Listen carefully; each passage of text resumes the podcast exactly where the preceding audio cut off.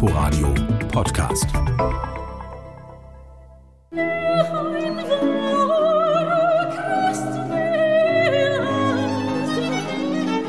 Helles Tageslicht durchflutet die Kirche St. Nikolai, wenn die Sopranistin Dorothee Miels ihre Arie über die Demut singt. Bescheidenheit, die Wolfgang Katschner und seine lauten Kompanei auch musikalisch umsetzen, wenn das Ensemble aus Berlin mit sparsamen Arrangements die Sängerinnen und Sänger begleitet.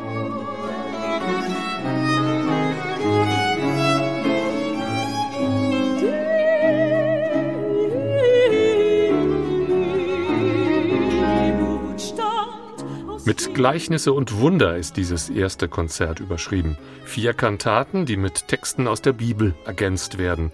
Der Schauspieler, der die Texte spricht, ist eine der bekanntesten Stimmen im deutschen Fernsehen. Es wird die Zeit kommen, in der von all dem, was ihr da seht, nicht ein Stein auf dem anderen bleibt und nicht ein Stein wird sein, der nicht zerbrochen wird.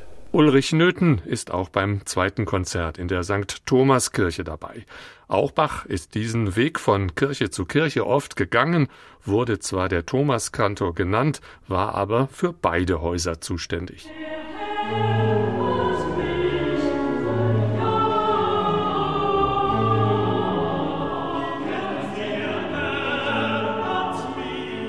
In der Thomaskirche gibt es an diesem Tag den schwereren Bach.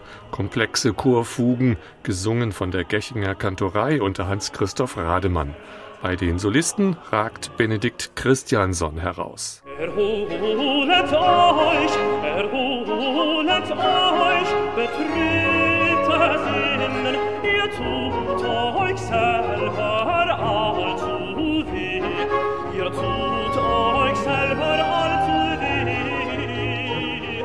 Mit der Arie des isländischen Tenors und dem anschließenden Schlusschoral endet das zweite Konzert. Der Tag mit Bach aber geht weiter, wenn sich das Publikum am frühen Abend im Leipziger Gewandhaus zur Matthäus-Passion versammelt.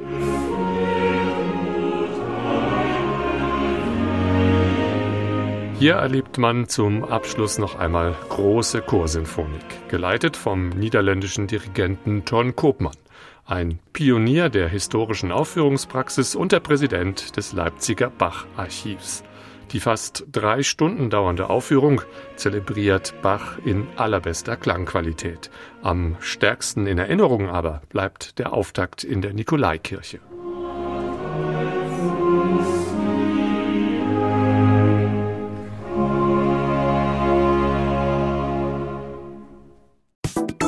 Inforadio Podcast.